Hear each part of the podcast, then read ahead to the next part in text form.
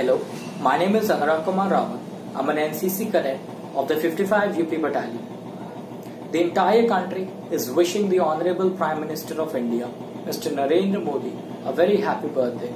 And this week is being celebrated as a tree plantation week. Tree plantation is the process of transplanting a seedling and nurturing it into a big tree so as to conserve nature and promote afforestation.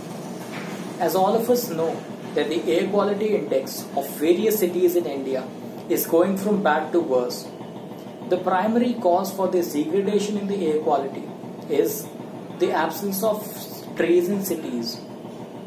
Large scale cutting of trees is being done to provide land for industrial use or to provide shelter to the growing population. The Earth's natural air purifiers are being removed. So, I urge you all to please go green, plant more and more trees, make your surroundings green because what we give to nature is what nature gives back to us. Thank you and Jai.